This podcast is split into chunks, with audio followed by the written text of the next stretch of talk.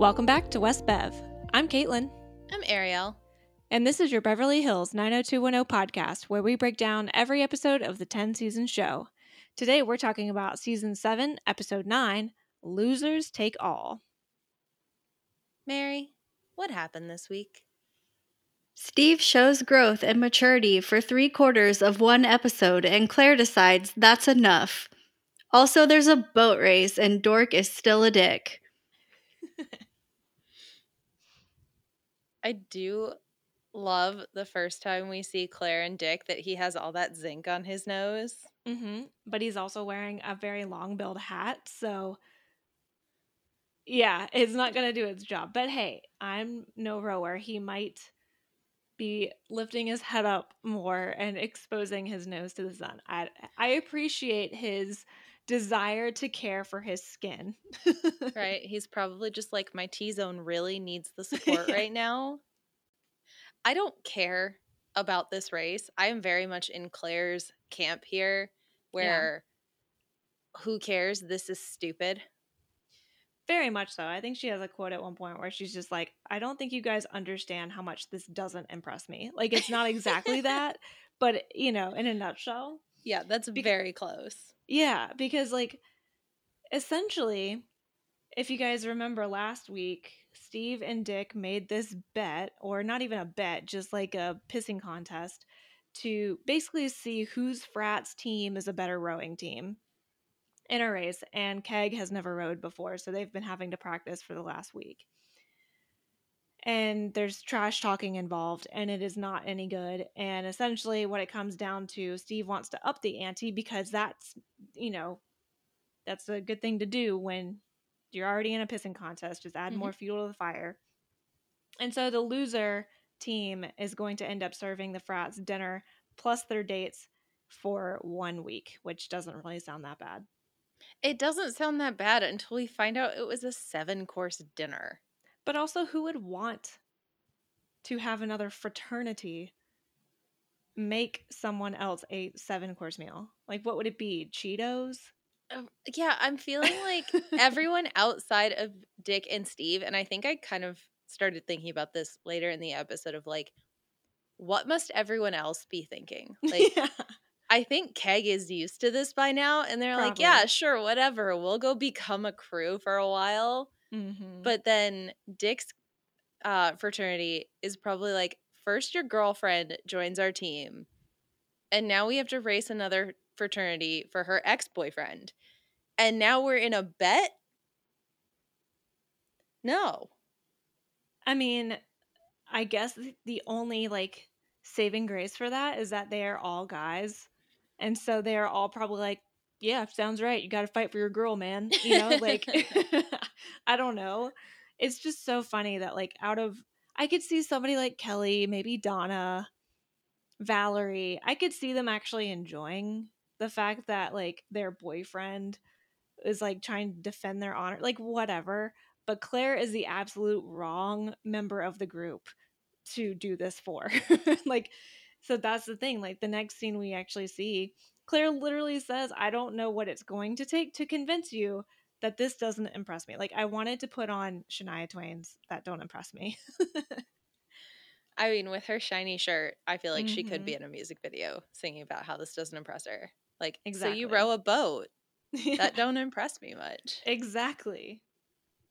I also I will say I love in this scene that she makes that literary comment. It was like I I didn't even write it down, but she makes a literary comment about something. Steve gets it wrong. She tells him he gets it wrong. Then he gets it wrong a different way and is like, "Yeah, that's a Shakespeare character. I read the Cliff Notes in ninth grade. I'm not dumb." Oh, Steve. At least Like- that's been consistent. I know. I I feel bad that I'm bored by this and I don't care and I don't think they should have gotten back together. Because once again, Steve is in that moment where I'm just like, dang it, that was really funny and cute. Yeah, and even like later on when they meet at the I don't even know what you call it. It's just like the storage room, I guess, where you keep the the boats and the I- oars. I called it a boathouse. Yeah, yeah. Like they have a good conversation and it's just something that I don't fully believe. I think my problem with Steve is like I have no problem with him attempting to do things to change his character, change his Mhm. behavior, and have another chance. However, I don't always believe him because, as we've seen, this is a very repetitive behavior where A, he so he does something wrong, doesn't even think he did something wrong, is forced to apologize for something he doesn't think he did was wrong, and then says he's changed, still doesn't understand the point, and then makes another mistake.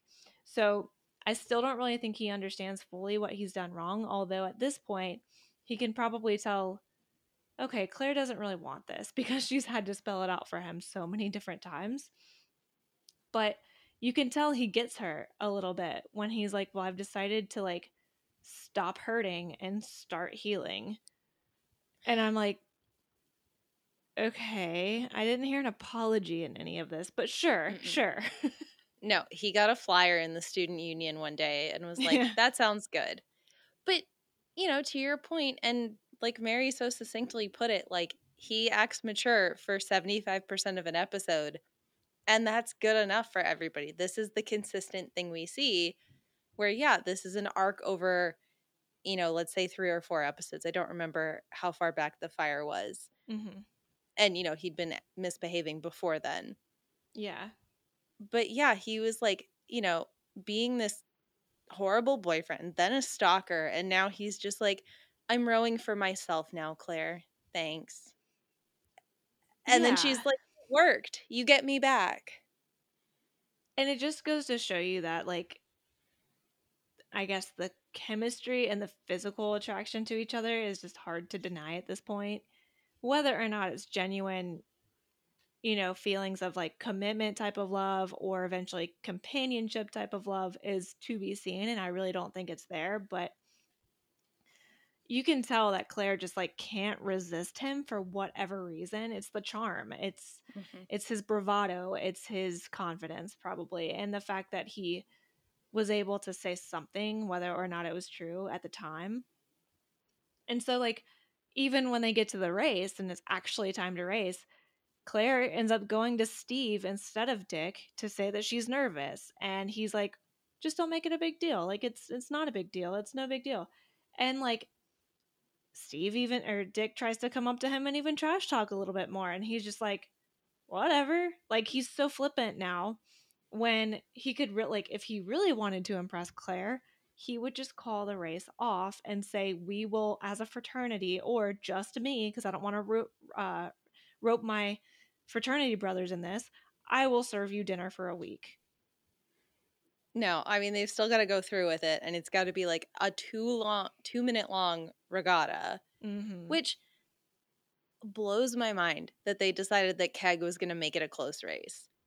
yeah, they've been training together for like a week or two. I think last week was when they were falling out of boats because they didn't know how to get in. And we can presume that Dick and his team have been doing this for a while. mm-hmm. But it's weirdly a very close race. And yeah, right afterwards, Claire goes up to Steve and tells him that she's proud of him and she hasn't felt that way in a long time. and then she gets tossed in the water for no reason. She loses her sunglasses for this. Nobody's like, "Hey, let me take your hat and your sunglasses. We're gonna dump you in the water." No, she enters the water with sunglasses and comes out of the water without sunglasses. That would have made me so mad. And her hat is just like slowly floating away. Yeah. You know she was wearing a full face of makeup. Mm-hmm. They actually probably put those sunglasses on her so they didn't have to do a full face of makeup. So when she comes out of the water, it's not just raccoon eyes. That's a good point. That's a good point. But yeah, race is over. Steve and the Keg brothers lost. They, you know, off screen go to do this meal. And then we get back to Steve that night where he is reading in the most uncomfortable looking position. he is like slouching in a chair like I would, except he's holding his book up above his head. It's like he's posing for a sculpture or something. Uh, yeah, it was very much like look like you're reading. Mm-hmm. And okay, this is it. I wrote it down here. It's a Horatio Alger book, which Mm-hmm. is the guy that Claire had mentioned earlier in the episode. But most importantly, Steve dog ears his pages. He does not have a bookmark. I was not happy about that. and Claire is at the door. She didn't go to dinner. She didn't want anybody to go through with all of this stuff. And basically, the entire point of this scene was that Claire came to get back together with Steve. yeah. That's it. And like, I hate it because they're so stinking cute together and they have so much chemistry. So I completely understand and agree that the stare relationship is attractive. It just really, really sucks that it seems like it's completely one sided and not, well, one sided not from a physical standpoint. Obviously, that's there, but one sided from an emotional maturity standpoint, and that there's just it's just this perpetuation of Steve's bad behavior that he never really quite learns from. And so maybe this is the straw that's going to break the camel's back. Who knows? But if we know anything about any of these characters, quite frankly, it takes a lot of time to change personality or behavior. Yeah, I feel like I'm jaded at this point. It is season seven, and I'm giving up hope on actually seeing Steve change. like, it's got to happen at some point, right? I don't know. This show has made it obvious that they are the gang is much uh, quicker to kick a drug habit than change toxic behavior. like David's off meth, Kelly's off cocaine. That was fast. But Brandon God ha- forbid Steve learn how to be a decent human, and it took Brandon like six seasons before he he was tolerable for us. maybe it was five. Maybe it was five. But I think it still, was- that's five. It's just like they they should have drawn it out a little bit longer. They should have made them stay apart for like a little while. Like we're watching Boy Mhm. Meets World, and Corey and Topanga are separated for like three months or something. Yeah. Which Corey is still a horrible boyfriend. He has never been good in this whole time. No matter how many times I rewatch this show, I do not like Corey as a boyfriend. He's Ted Mosby. He's boring. He's so boring. And then they're like, "Why did we break up?" I don't know. so Because you're boring. together. because you're boring. You double date with Corey's parents two nights a week. Okay, but did love it was very Sweet Home Alabama before Sweet Home Alabama when they do say at Disney World or Disneyland Disneyland Disney World. It's Disney. It's supposed to be Disney World, and I think it's Disney World because of Epcot. Yeah, yeah, yeah. When he says when she says, "Why did we get back or why did we break up?" and he literally says, "So we could get back together." I'm like, "Yeah." And then the fountain and it was magical. We literally just watched that episode last night, and the whole time we were just like, "You can't just leave a tour group. You can't just true. go be with the dolphins. Those are animals. They wouldn't let you do that." And see, the thing I focus on in that episode is that it has to be Florida because Topanga's hair, Danielle's hair, you can tell it's like succumbing to the humidity with every pa- it's getting curlier and curlier. Like I'm like, girl, been there, been there. Yeah, the whole time I was like, "There's no way they went to Florida." I was like, "Yeah, they went to Florida. Mhm. Disney I made mean- them go to Florida." Yeah, it's ABC. Like they, yeah. Anyway, Yeah. and that's it. Steve and Claire are back together. So, Mary, what else happened this week? Kelly has a dinner date with Mark after he teaches her a code based on the number of times the phone rings when he calls her. One ring means I'm crazy about you. Two rings means I want to be with you. And three rings he waits to tell her until after their date, during which Kelly opens up to him about her cocaine addiction and most recent and most horrible ex. And then he compares a cocaine addiction to eating ice cream late at night. ooh, Yeah, I got over Mark real fast in this episode. yeah. It was just like I understand that we are in 2022 and this phone code just doesn't it's obsolete now, right? I mean, and we all remember what it was like to have home phones. Not necessarily when we were like really, really dating, though. Like, because I got a cell phone at 15. Was I Mhm. allowed to use that cell phone all the time like I do now? Absolutely not. I was paying for the minute. And God forbid I hit the internet button because that was just you had to hit end so many times. so many times just to confirm. Um but the phone code was just weird. I'm like, okay, but the phone rings, I'm going to answer it. I'm not going to like wait for it to ring a certain amount of time and then pick it up cuz like what if it wasn't Mark? What if it was your mom? What if it was Mel? What if it was David? Like They both have You know? roommates. yeah, it's not Uh, always for you. Yeah, like I gotta be honest, if I was Claire or Donna, I'd be like, can you make it stop? yeah. Like, I'm trying to study and this phone has gone off six times and no one is picking it up. What does six mean? Well, and it's funny too you mentioned that because they don't even have productive conversations when they do an- when like Kelly finally does answer the phone. It's like, all right, you tell them what the ring means and then you hang up. Yeah, okay. The Mark and Kelly relationship would function so much better now with texting. For sure. Like, he could send her, you know, a pink heart emoji or a bowl of soup emoji. Or the my favorite one now is like the uncomfortable like squirrely face emoji that I can't make while talking, but you know the one. Yeah. No, like the melty face or like the Mhm. two fingers pointing at like we got options here. Mark can create a whole code. I'm pretty sure I texted you one time. I was like, Legends characters in this episode by emoji. yep. But yeah, I mean, I think that's really it for them. He keeps calling and hanging up, which is so annoying and a little creepy in my mind. I don't like it. And then they finally have their date where I don't know, like it was fine, but when he was like, This is authentic North African couscous that I learned how to make in Casablanca, like, oh my God, you're so pretentious. well, and the fact that like she was like, "Whoa, when were you in Casablanca?" He was like, "In high school." That was like three years ago. I know. And then, I yeah, mean, I know somebody whose family is from Casablanca. I don't think he ever lived in Casablanca, but his whole family is from there, and he goes there every year. I'd have to ask him like, "How's our couscous? Is it is it like verified North African authentic couscous, or is it just like whatever?" I mean, that's the thing. I bet North, I bet actual authentic North African couscous, amazing, Bomb, yeah. right?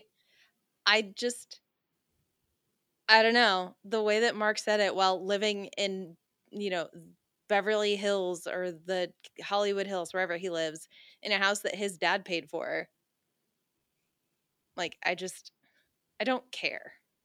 I think it's just like for me, it didn't matter where he lived. He could have just grown up in some other area of California and I still would have the same opinion of him. You know, like Yeah, just he's because just Mark the TV guy. And I think that's the thing. He hasn't hinted that like he loves to cook or that this is like a passionate thing or like this is my one dish that I really know how to make because it makes me feel, you know, memories or something. It was Yeah. literally just like I lived in Casablanca for a couple of years because my dad wanted to bring TJ Hooker around the world, Mm-hmm. which is also an Aaron Spelling show. So of course they had to throw that in Ah, there. nice. Yeah, I as soon as he named a TV show, I was like, Aaron Spelling did that show. I know he did. I wonder if that means that Aaron Spelling took his entire family to Africa. So Oh my god. bring sitcoms to Africa. It's anecdotal. He's like, "Hey, writers room, I need you to fit this in there." This is important to me. Just just do it, okay? Yeah, the only thing I'll say with Mark is like, I know he's got some weird qualities, but so far he actually has some good qualities. Like he was being really sensitive to Brandon's feelings when he was bringing Kelly to the Halloween party at the Peapad and trying to encourage him to like find a date and kind of checking in with him.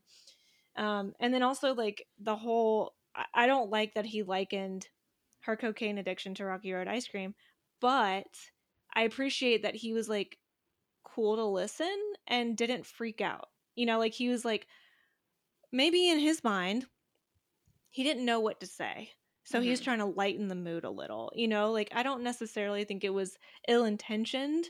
I just think it was, it could have been a foot and mouth situation. Like I have literally said in f- front of another like one of my redheaded friends that I'm afraid me and Nate are gonna have a ginger baby. Like that is the biggest foot and mouth moment.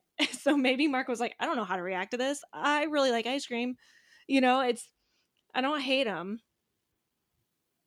I just think writer's room could have been better about it, but trying to lighten the mood, I'm okay with. Yeah, that's I think I'm just not impressed. Sure. I Like think that's fair. yeah, th- maybe this is like the theme of this episode. These don't impress me much. Yeah. So you know how to make couscous. yeah. So your couscous is from North Africa. But yeah, and then later on we just get that little, you know, short scene about his third ring means I'm falling in love with you, which I'm like, damn, these kids, they fall in love fast. And I guess I can't talk. Like we all did too. Like I'm pretty sure when you met Michael and when you met John and when I met Nate, we quote unquote fell in love very fast. But I'm like, damn, it was like three episodes. I think about this all the time. People constantly in Boy Meets World when they go to uh, Orlando and he was dating that other girl. They went on like one date. And then he Mhm. goes to Orlando and she's like, "Oh my god, you follow me? I love you too." yeah, like, Like ugh. I every time and yeah, I don't remember. John and I have been together too long for me to really remember when it happened or how long it took. I know I like was infatuated with him at first. Like I wanted that. But I can't tell you when it changed. And so I just assume I was more mature. And I was like, I at least waited until I had spent like seven days knowing them. yeah, no, not me. I'm pretty sure it was very fast. It probably was. It was probably like day two. And I was like, I love him so much and I need him. yeah, like, uh, yeah. It's just so funny when we're watching it the way we watch it. And we're like, damn, Mark, you just got here. Like, we just remembered what you look like. We finally learned your name. yeah. Mary, do you want to tell us what else happened this week? Kelly also joyfully tells on Valerie to Brandon about her pregnancy and abortion and the fact that she made it all up. Then she goes to rub it in Val's face. Brandon goes full investigative journalist on the situation, grilling Steve for information. Tracy tells him he should talk to Kenny about it, so Brandon does. Kenny misrepresents the situation to make himself look like a lovesick fool and Valerie out to be a villain. Brandon decides to go full dad on Val and demands she go and do the right thing. So she gives Kenny his check back. So I need to know if y'all think that Diana's gonna find this check and that, like, in his pocket or something, and it just says, to Valerie Malone, $100,000 for not telling anyone about our affair or your pregnancy slash abortion. God. Kenny is like a serious Virgo where he writes like the full reasoning on the check. Full sentences in the note section. The way And you he just has to keep accurate track of his finances, you know? He's He's getting divorced, maybe. He is an accountant after all. Yeah. Are they getting divorced or not? Because at one point Brandon's like, it. you're still married. this whole the way you just described this storyline i don't know if you guys have been up to date on the whole adam levine situation okay well he supposedly had an affair with uh, like this instagram model and homie is has been with his wife for like eight years and she is i think currently pregnant with their third kid she like showed the DMs of him being like, it was so stupid. And now people are using it on Twitter very funnily. But it says something like, I just can't get over how freaking hot you are. Like, it blows my mind. and like, people are putting, like, I thought today, I was like, like a hot pocket. like, anyway, so she shared those DMs, and his wife has not commented, nor should she have to, but it's like he tried to do this whole apology thing where he's like, I shouldn't have talked to anyone except my wife in a flirtatious, flirtatious manner or something like that. But this is so Kenny Bannerman, where he's like full on telling other girls that he's into them and he loves them and they're so hot. And meanwhile, his he has a full wife and full kid, just like none the wiser. You don't kiss like a wife. God. like, ugh. I mean, literally, like, yeah, these would be the DMs of the day where Kenny is just like the things you know that my wife doesn't. Right? He would be like eggplant, eggplant, water droplet, water droplet. Like, Except because he's older, I feel like he would lose the narrative at some point because I refuse to believe that Kenny is good at anything he does. he would do the thing that like the iPhone iPhone iPhones do now where it's like you start typing in a word it prompts an emoji for you to type in as predictive text but sometimes it doesn't replace the word it just puts the emoji after the word. So he would be like eggplant and then an eggplant emoji. Oh man. Anywho. Yeah. So the, the episode opens baby Frankie at the peach pit screaming because I guess they really wanted to be like, hey, remember, Nat has a kid. Mhm. Not Joan. Joan's not here. Don't think about Joan. Just Nat. and Val comes in. Okay, this did bother me that she comes in and picks him up and calms him down. And then it's just like, he's wet. Did you not notice this? Like, why does Nat have to be a bad parent? yeah make him a good parent make him just like busy you know Yeah, like I don't have a baby, but I feel like if I was in charge of one, the first thing I would do would be like, "Are you hungry? Are you wet? yeah Like, what else is there?" i mean especially when they're like that little you know Yeah. But then Kelly comes in and Brandon complains about the crying because I guess it's been going on for a while. And Kelly is just like, "Oh, maybe it's the company he's keeping." Valerie. It's Valerie. Did you know I was saying Valerie? She's so back to full on. I hate Valerie. Like she took a reprieve for one minute and she's like, well, never again. I loved every second of this because Brandon's like, okay, fine. What are you talking about? She goes, nothing. She wants him to be like, what are you talking about? You have to tell me. She wants yes. she wants him to want to know so then she could be like, Valerie's lied about everything. Oh, also, she said she had an abortion. She didn't. Like, and the thing is, is I don't know what Brandon would get mad at the most. The pregnancy, the abortion, because the pregnancy would be with a married man. The abortion, obviously, is a very controversial subject in and of itself, or the lie. You know, like, because some people can be like, you know, I don't like the thing you did, but it's really the lie that made me mad at you, you know? Yeah, I feel like it's got to be the lie Mm-hmm. because he's had an affair with a married woman. So I feel like the pregnancy thing, like maybe he does like, how can you be so stupid? But he's not going to be mad about it. Mm-hmm. He has no leg to stand on if he's mad about the abortion because Susan had an abortion and told him about it. And he was like, that was your choice. That's true. That's a good point.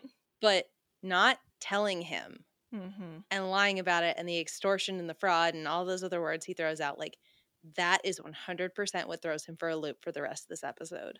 Which bold of him to assume that she would even want like she doesn't want to tell him. So on the one hand, I was really mad at Brandon because I'm like, bro, who gives you the right? This is her business. If Yeah. she told Steve, if she told told Kelly, that's her choice. Like she didn't want to tell you probably because she thought she was going to be judged.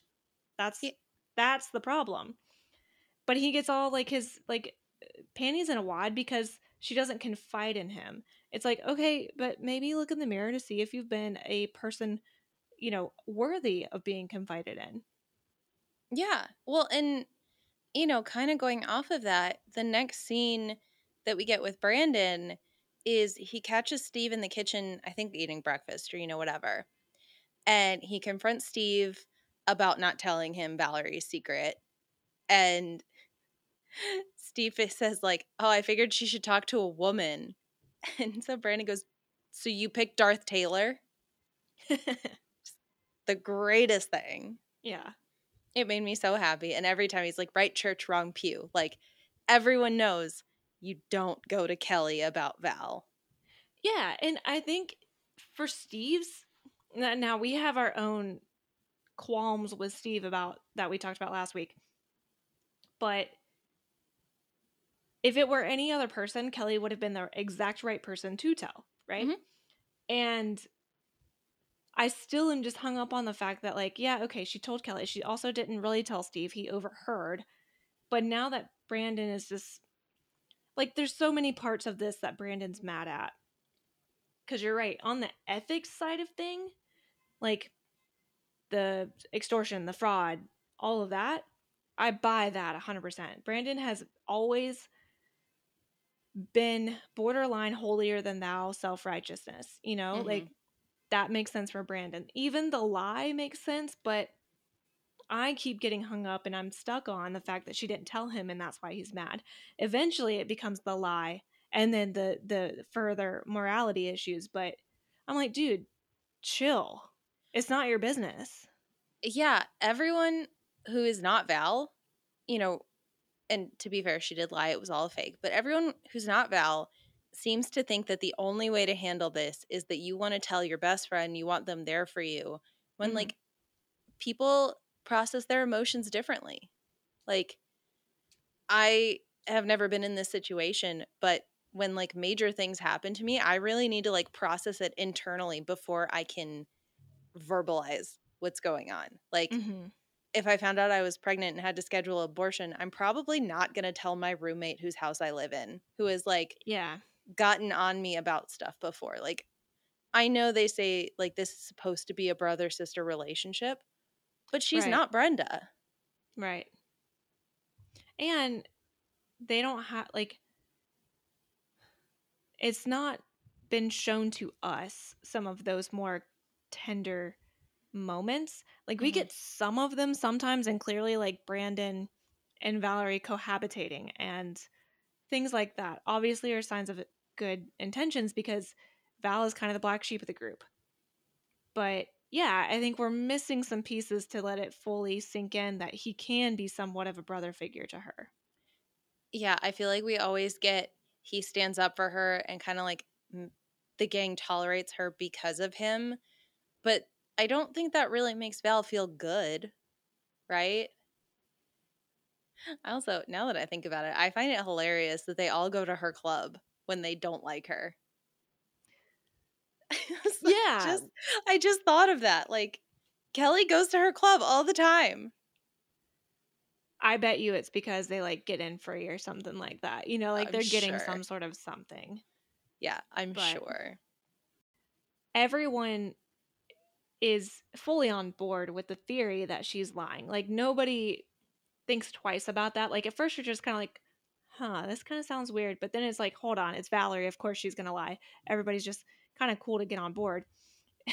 the next scene, when we're at campus at the Condor's Nest, Kelly sees Val in line waiting for coffee, and she is like the cheeriest, brightest little sunshine. She is like, oh, you know, it's just a good day to tell the truth. It just, uh, it sets you free.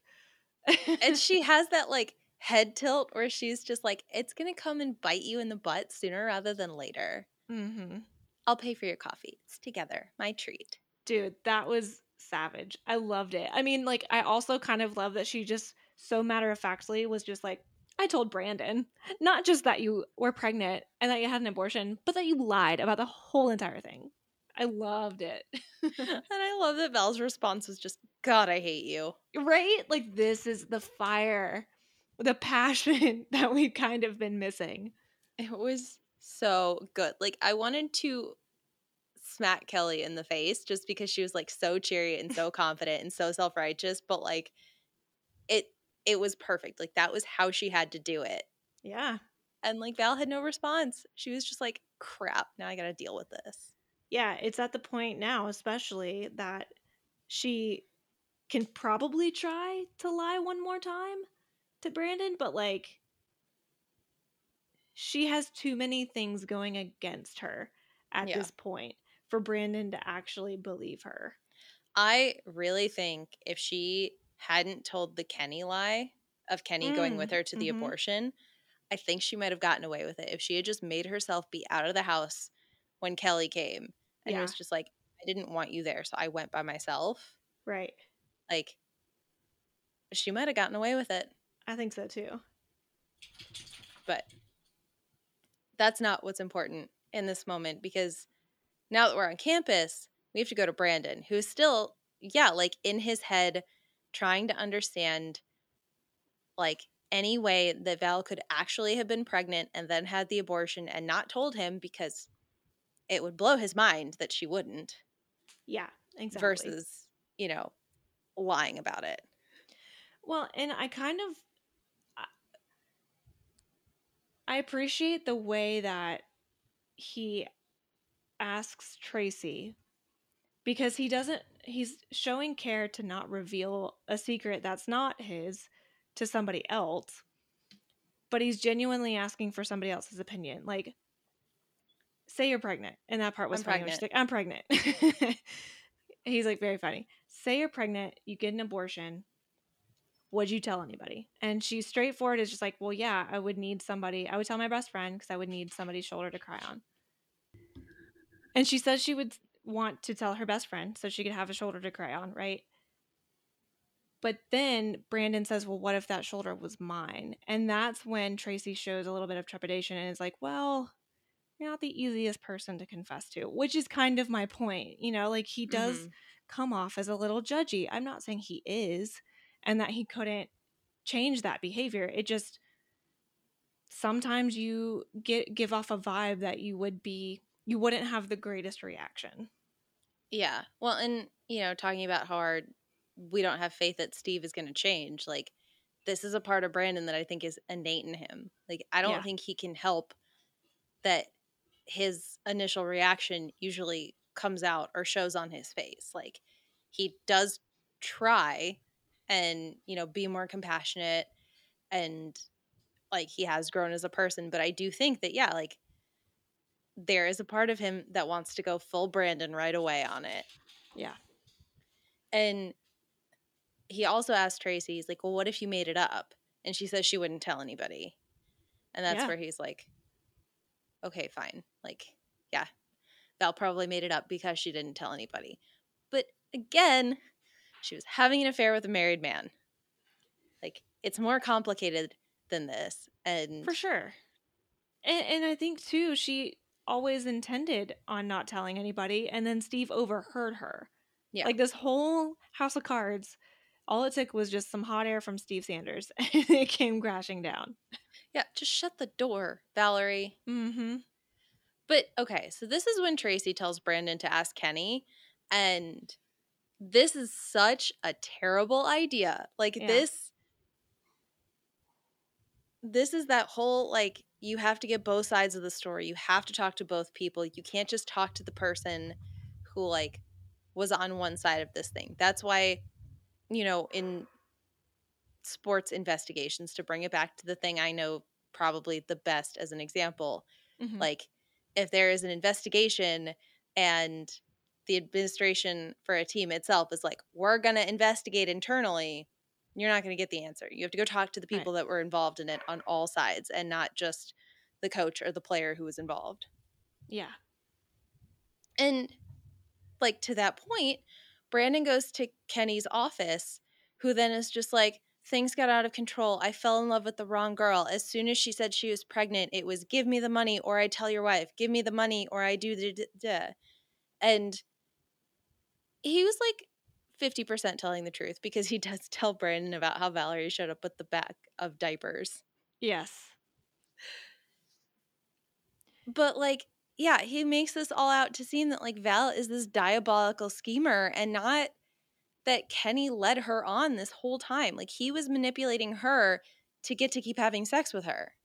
Oh, for sure. I mean, and the fact that Brandon is a boy, I think, is a totally different thing than if this had been Donna or Kelly or some random, you know, other friend of Val's who happens to be a girl. Like that, it would be an entirely different conversation because it's essentially, like you said, it comes off as manipulative because he kind of acts flippant about his part in it and then uh, deliberate Mm-hmm. with Valerie's part in it, right? Which I don't know is kind of crazy to me. Like when Brandon didn't want to be with Lulu and she was pursuing him relentlessly, like I feel like he's been on the other side of this where he was the other person and the Yeah. married person was like going above and beyond to try and force this to happen. Yeah. Like it just bothers me that he thinks he has all of the pieces together, and then he goes home. And I hated that he was just sitting in the living room reading the magazine and not looking at her. Yeah, this was very condescending. And I mean, yeah, Mary said like he goes full dad on this situation. And Yeah. he does. And, but it's so, it's so condescending. And this is again where I point out that Brandon i- has the attitude at times to be holier than thou and sit on some righteous pedestal, uh, self righteous pedestal to seem like he is the better person than somebody else. And he is just going to shame and guilt you until you do what he deems is right. And this is full disclosure. I have come to love Brandon. You guys know this. But there are still these little pieces of Brandon that I can't get over. And if he acted that way toward me, I would not ever be able to feel more comfortable telling him something that I'm less than proud of. Yeah, I mean, he starts yelling at her. He's telling her, like, yeah, extortion, fraud, blackmail, all of these things that are actually crimes. Mm-hmm. And says if she doesn't give the money back, he'll kick her out. So, like, you know, threatening her physical safety by not having anywhere to go because he doesn't Yeah. know about secret apartment that's in her name. Not that she can afford to pay for it because she has to give the money back. Exactly. But like, yeah. How could she still live at this place? She has to move out. I don't know. Because I understand what Valerie did was wrong on a lot of different levels. Getting into a relationship with a married man is messy. mm-hmm. Lying about being pregnant, messy. Lying about having an abortion, messy. I wouldn't go so far as to say extortion, but attempting to get money based off of a lie, messy. I think what bothered me so much is that, like, all of those things are true. Like, all of those things are wrong. And Valerie even knows those are wrong. It's not like she's sitting here and being like, well, no, I did the right thing. Now, is she in self preservation mode because she feels like she was led on and she was scorned and all this? Of course. Is that right? No. Is it understandable? Yes. She's doing what she can to survive. She has no family here. She has daddy issues, which I don't say that in a like condescending way. I mean that to be she straight up says later on that she got like a father figure like persona from Kenny and that's why she trusted him.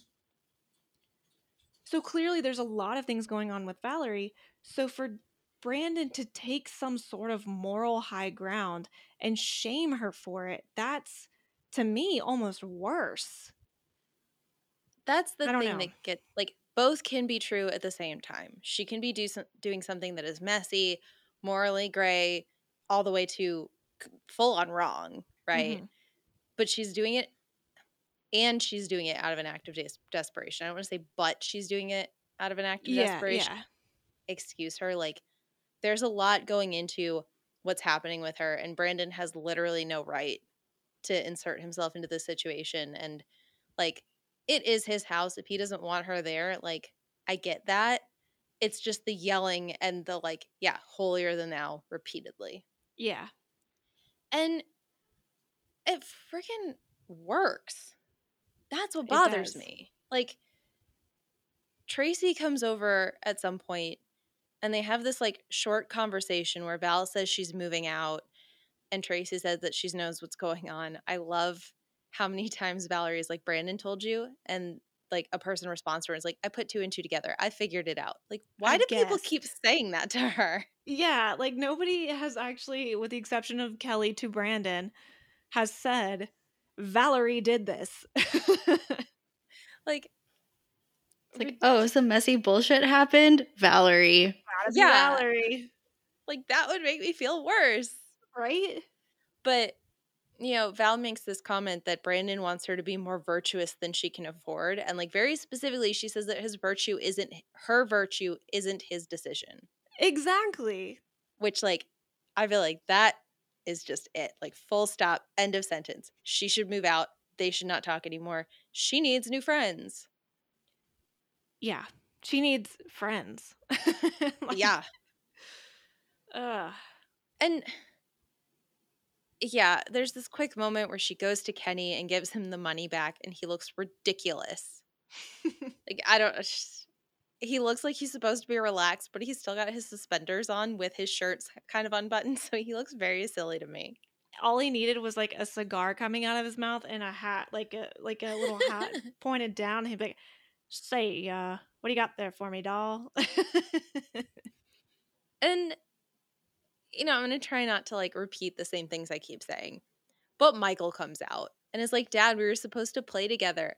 Who are you, lady who appears at my house in the middle of the night multiple times? Like, there's just no way that when Michael gets older, he's gonna like feel bad about himself and not understand why, and then go to therapy and be like, Well, my parents used to fight a lot, and there was this really pretty woman that used to come to our house.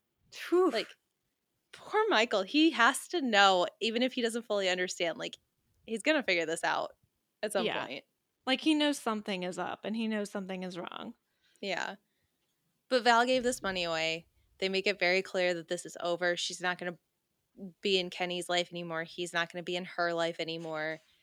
And she goes back to Casa Walsh, tells Brandon that she gave the money back, even though her club is on the verge of bankruptcy. And he says, Better your club than your soul because he's Brandon. And luckily, she like defends herself a little. She's like, "I'm sick and tired of you preaching to me," which Yeah. yes, that is the that is the whole the whole thing, the whole thing. And then he tries to take this moment and make it a little bit more like levity. And she's like, Do "You want me to sign a loyalty oath or do some drug testing?" I don't know exactly what she said. I was trying to write fast. Yeah. And he's like, mm, "Oath of loyalty sounds good." Like she's being mad at you. She's not being fun. Yeah. And, you know, she tells him everything that we've said that Kenny let her on and he reminded her of her father. And, like, not that she should have had to explain herself to Brandon, but she does. Yeah. And, I mean, it all rings very true to us. We've been talking about it for, Mhm. you know, however long. And then, like, this scene ends, or at least my notes end, with Brandon telling her that she needs to basically clean up or she's going to get herself in trouble so deep that no one will be able to bail her out. And like, I get that, but this conversation would have been better suited for Steven Sanders. Yeah. like, or at least in addition to, you know, it's different kinds of messy, but still messy. And they both are not learning from their behavior. Do you think that they live with Brandon so that he can try and keep an eye on them and he just fails miserably? Like he just after Brenda left, he felt a hole in his life where he doesn't get to be the quote unquote older brother, even though everyone's the exact same age. yeah. I think so. That's gotta be it. They had to make him dad. He's Jim Walsh. Oh dear. These are his children. And yeah, there's like one last scene where Brandon goes to see Tracy and they have a conversation and then they go to get a meal together and that's really it. There's like one final scene with Val, but it's with David, so like we'll get there. Yeah. And speaking of Mary, Mel is worried about David having access to his $250,000 inheritance given his recent behavior. He asks Donna to keep an eye on him, and it's probably a good thing he does because David is in a full blown manic episode. Impulsivity, pressure of speech, overspending, irritability, night swims in the ocean with a quick dry off at your ex girlfriend's house before you go clubbing, and maybe a little bit of buying into your other ex girlfriend's failing business before making out with her a little bit. yeah, okay. So yeah, David his mother has manic depression. We have known hmm since those episodes that that exists in David's life and that it's hereditary and that Mel has been concerned about that showing up in David's life. Right. That's been around for a while.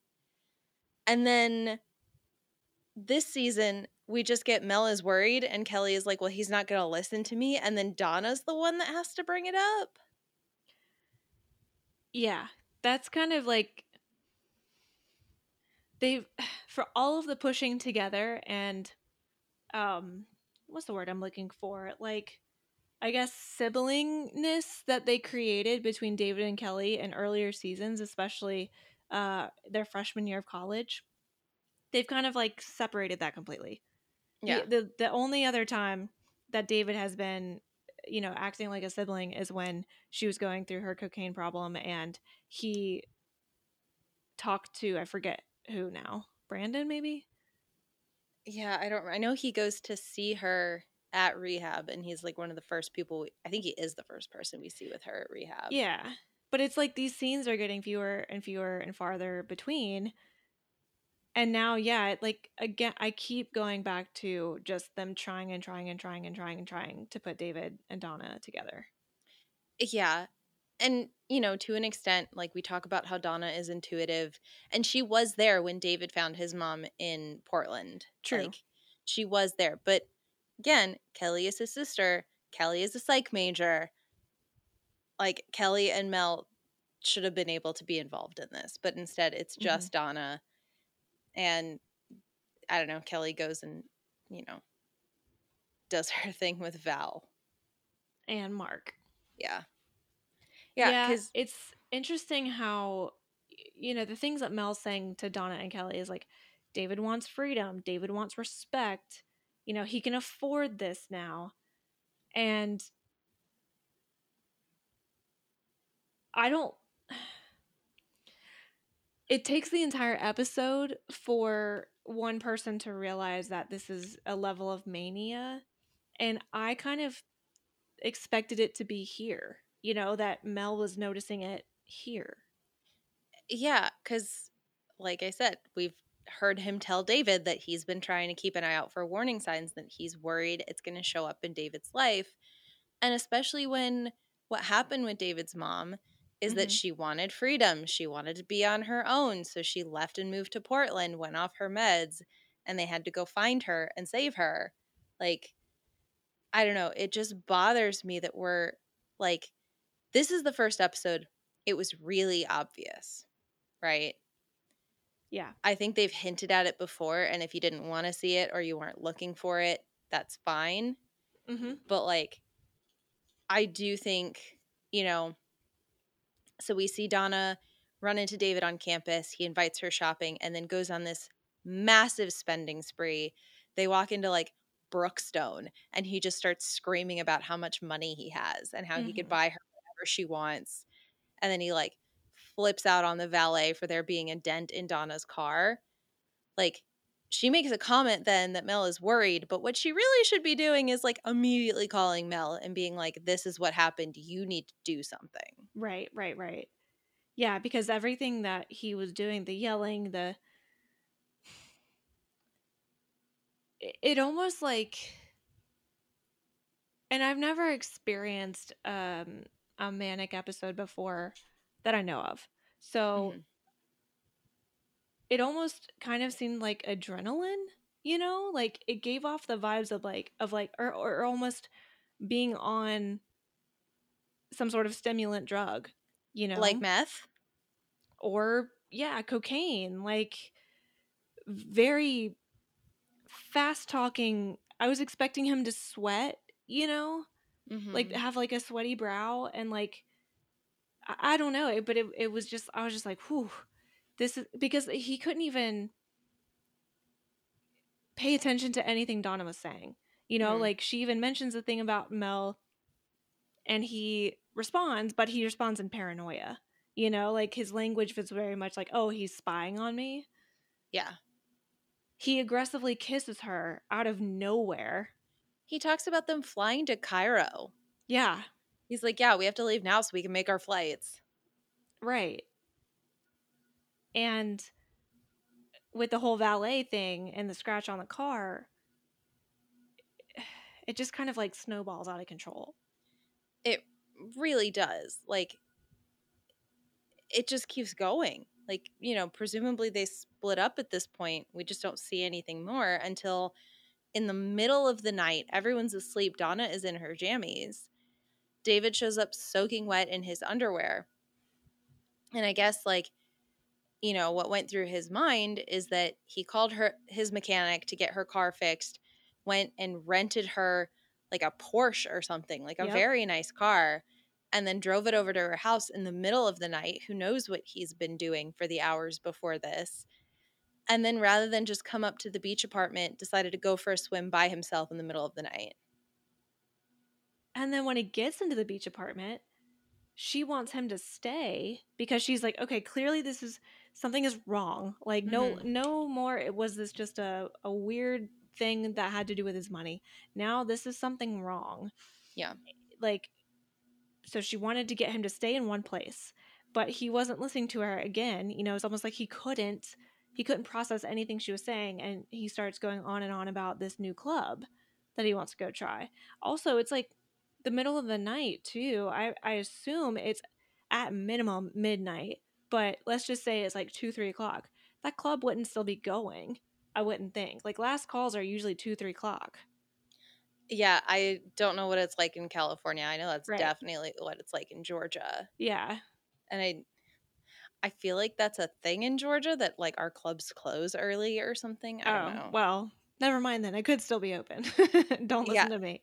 No, there's this one Twitter that I follow that's constantly like, how would you fix Atlanta? Or like, how would you make Atlanta more of a blah, blah, blah? Like, constantly posing that question and then retweeting the answers. And so many of the answers are like, let clubs stay open later. Oh my god, that's like- crazy. That does nothing for me. No. I want to be in bed. I don't know. I just feel like we're not really doing enough to help David. Like the next day at the regatta, Kelly and Donna are like watching and, you know, I guess cheering for both teams. Like they're wearing the hat that just says NFL on it at the Super Bowl. hmm They're cheering for whoever. And Donna finally says something, and Kelly is just like, Yeah, who doesn't act manic sometimes? Again, sister and psych major. And knows that he had a meth problem and that his dad is worried about him. That's the thing. Like other way around, if Donna had been the one to say who doesn't feel manic every now and then, would have landed better. Agreed. But we don't get that. And yeah, so then Donna has to remind Kelly, like, no, no, hold on. His mom literally experience experiences manic depression. hmm So this could be passed down from her to him. Like this isn't this isn't necessarily like out of the blue, you know? Yeah. And I will say in this scene, we find out that Donna did call Mel, Mm-hmm. but like Mel doesn't reappear. Like he doesn't go find David in this episode, which I guess this is the thing they're drawing out versus Steve experiencing growth, which Yeah. okay, fine, I'll allow it. Um I just I also when I saw Mel's name in the guest starring at the beginning of the episode, that's how you know it's serious. He's still showing up. I know, right? Like I'm so curious what Mel is going to do because none of what he's done has worked so far. Are we going to try another intervention? I would think so. You know, like in my opinion, that that may be the only thing. Yeah, I mean, I feel like they got to work real fast because David's not letting anything get in his way. Absolutely not. I mean, he literally like goes to the pee pad. I I guess that night maybe. Like if we're assuming it's that like because the club would still be open, I would assume. Um, if we're going with that, California clubs are open way later than Georgia clubs. Um, so he goes to see Val and first invites her to go with him to this new club, knowing that she's working. And owning a struggling club. Yeah, like is she gonna get motivation? Like I don't. Anyway, so then she kind of like tells him what happens, what what happened, like and why she's broke or whatever. But really, she's just talking about how the club is just bleeding cash, and then he basically offers with zero context whatsoever to like help stop the bleeding with his money, and she's like, "You have that kind of money?"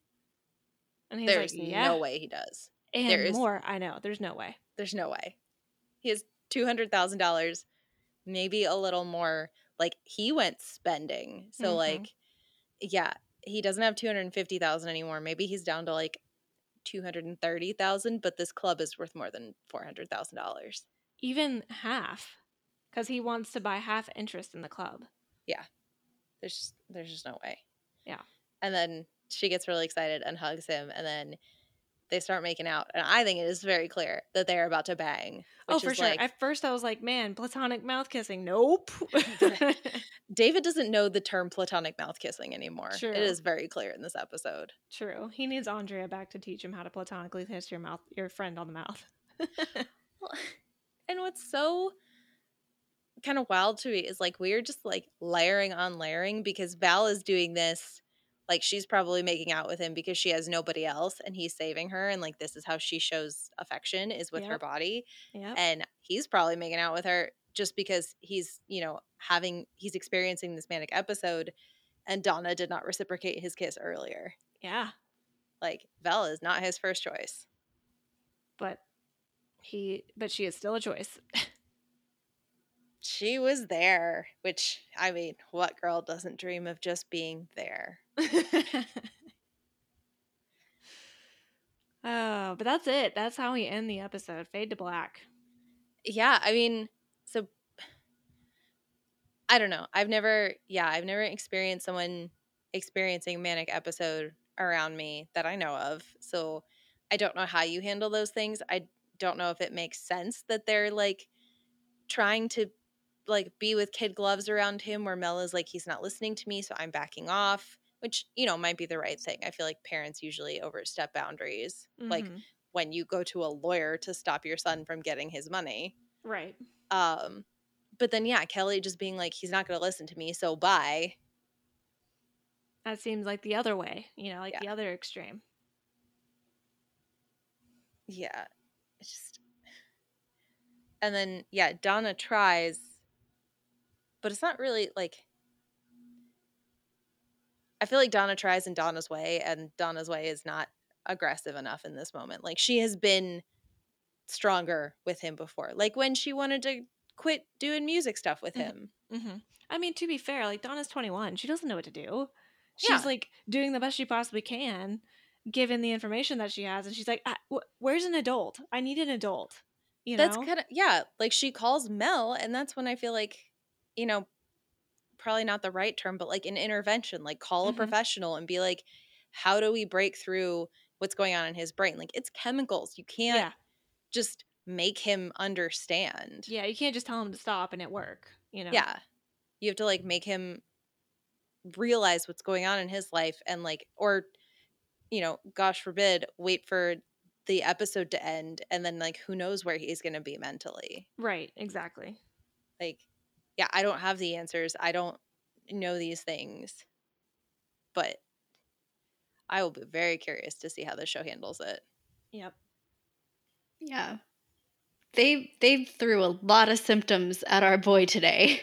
like a lot and it's been very subtle leading up to this like Mhm. the way he acted about the music and the drinking that he just like started doing and Mhm. trying to drop out of school and getting real uppity with his dad over the will which again that was like a bad take that mel had so Yeah. Like, but then all of a sudden he goes on a spending spree and he's going swimming in the middle of the night and like giving away two hundred thousand dollars and banging his ex. hmm Yeah, that this is so classic. Just bipolar disorder manic episode. Like, Yeah. God, it's just like so easy to like destroy your whole life in 10 minutes mm-hmm. because it just happens that fast. And like seeing like David's like really extreme reaction, like when he got the news of his grandfather's death, kind Yeah. of hits me differently now because he was probably in a really low and he's been in a really low depressive state for a while. It's just been hard to notice because he's been substance abusing hmm and now he's like on this wild upswing and it's like a lot more apparent that something is wrong and has been for a while. Mm-hmm. Yeah, that's such a good point. Yeah, I just had this horrible thought, honestly, that like Kelly's gonna finally realize that something is wrong with him. Aside from like, yeah, you should have called Mel, but like.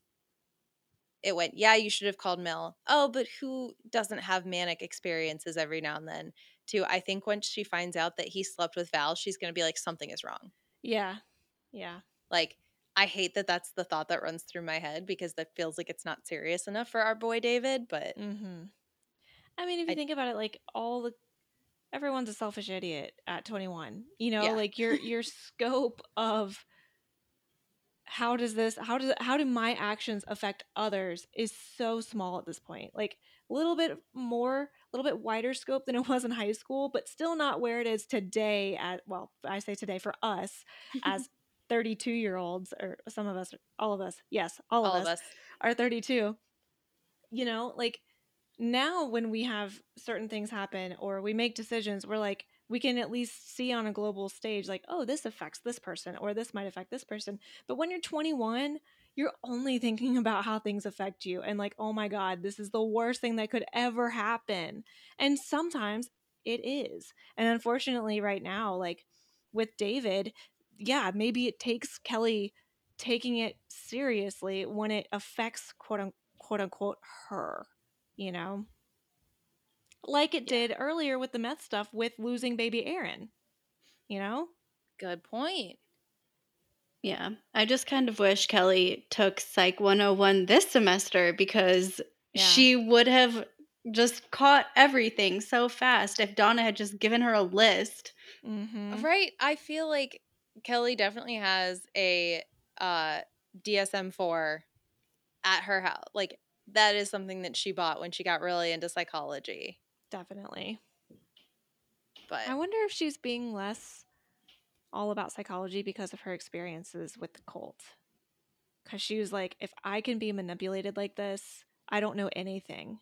You know, like maybe I'm thinking too deep about it, but like I could see that some- turning somebody off from wanting to learn because she because she could be thinking, what's the point?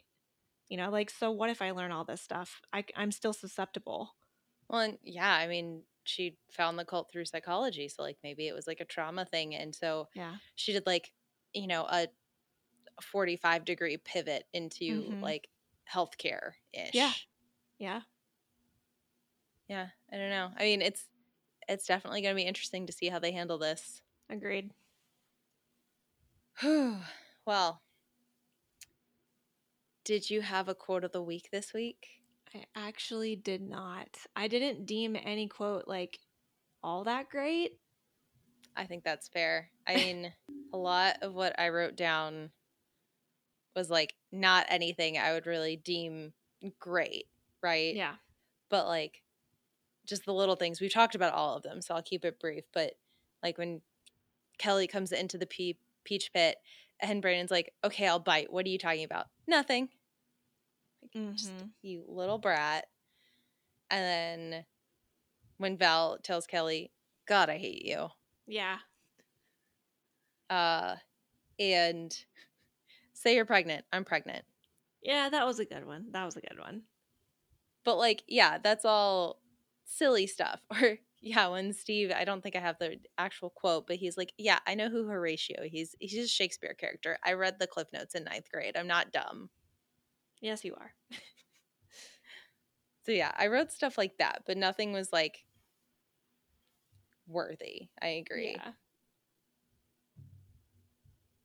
What about you, Mary? Do you have any quotes, or do you have a moment this week?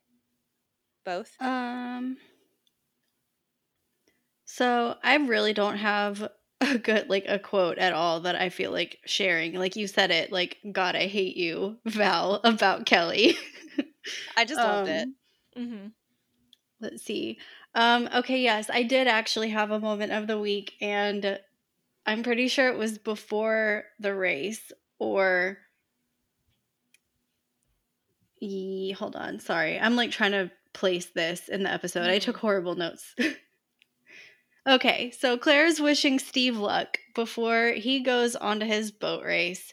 And she does a little thing where she doesn't like know how to say goodbye to him, so she just like reaches out and touches his titty, and then just drops her hand. It's like bye. oh my god. so that's my moment because, yeah. Other than that, like I would just have a gripe of the week, and it would be Brandon being You're- like going full dad. Your petty gripe of the week. Yep. Seriously, like that was Jim Walsh. I feel like after she left, he would have just been like, Dad, are you here? Yeah, like if Jim Walsh was there in the background, like with a light on him, he'd be like, "Excellent, son." like, Speaking of Darth Taylor, right? like, yes, let the dad flow through you. yeah. now you fully succumb to the dark side. oh my goodness. Well, what's next week's episode? Next week we have season seven, episode ten, Lost in Las Vegas. I mean, it's David. David's going to Las Vegas, and everyone has to go find him. I'll just say this I saw something in the synopsis by accident. We get a guest star next week that we've seen before. Ah, damn it. I was going to say, like, It's just been a while. I was trying to think of, like, who would be in residence in Vegas at that time. it could be like Dolly Parton. Celine Dion. Celine Dion would have just, like, perpetually had a residence yeah. in Vegas. I I'm just saying I would go on a Vegas trip and just see all of those Vegas shows. Like Right? I would do it. but we'll find out next week. And until then, you can follow us on Twitter and Instagram at Back to Podcast. You can also shoot us over an email with any of your questions, comments, concerns, or any thoughts at all at backtopodcast at gmail.com. That's B A C K T O podcast at gmail.com. And don't forget to go into your podcast app and rate, review, subscribe, share it with all your friends and family. All that stuff really helps us get seen and build a community and give you all a better product. And if you leave us a review in Apple Podcasts, we'll give you a shout out on the show because we really appreciate you. So until next week, from all of us at Back to Podcast, it's just a race and I'm not deep enough for subtext. I really just got to go make a new phone code, but with emojis. I gotta go Google all of Claire's references. Bye. Bye. See ya.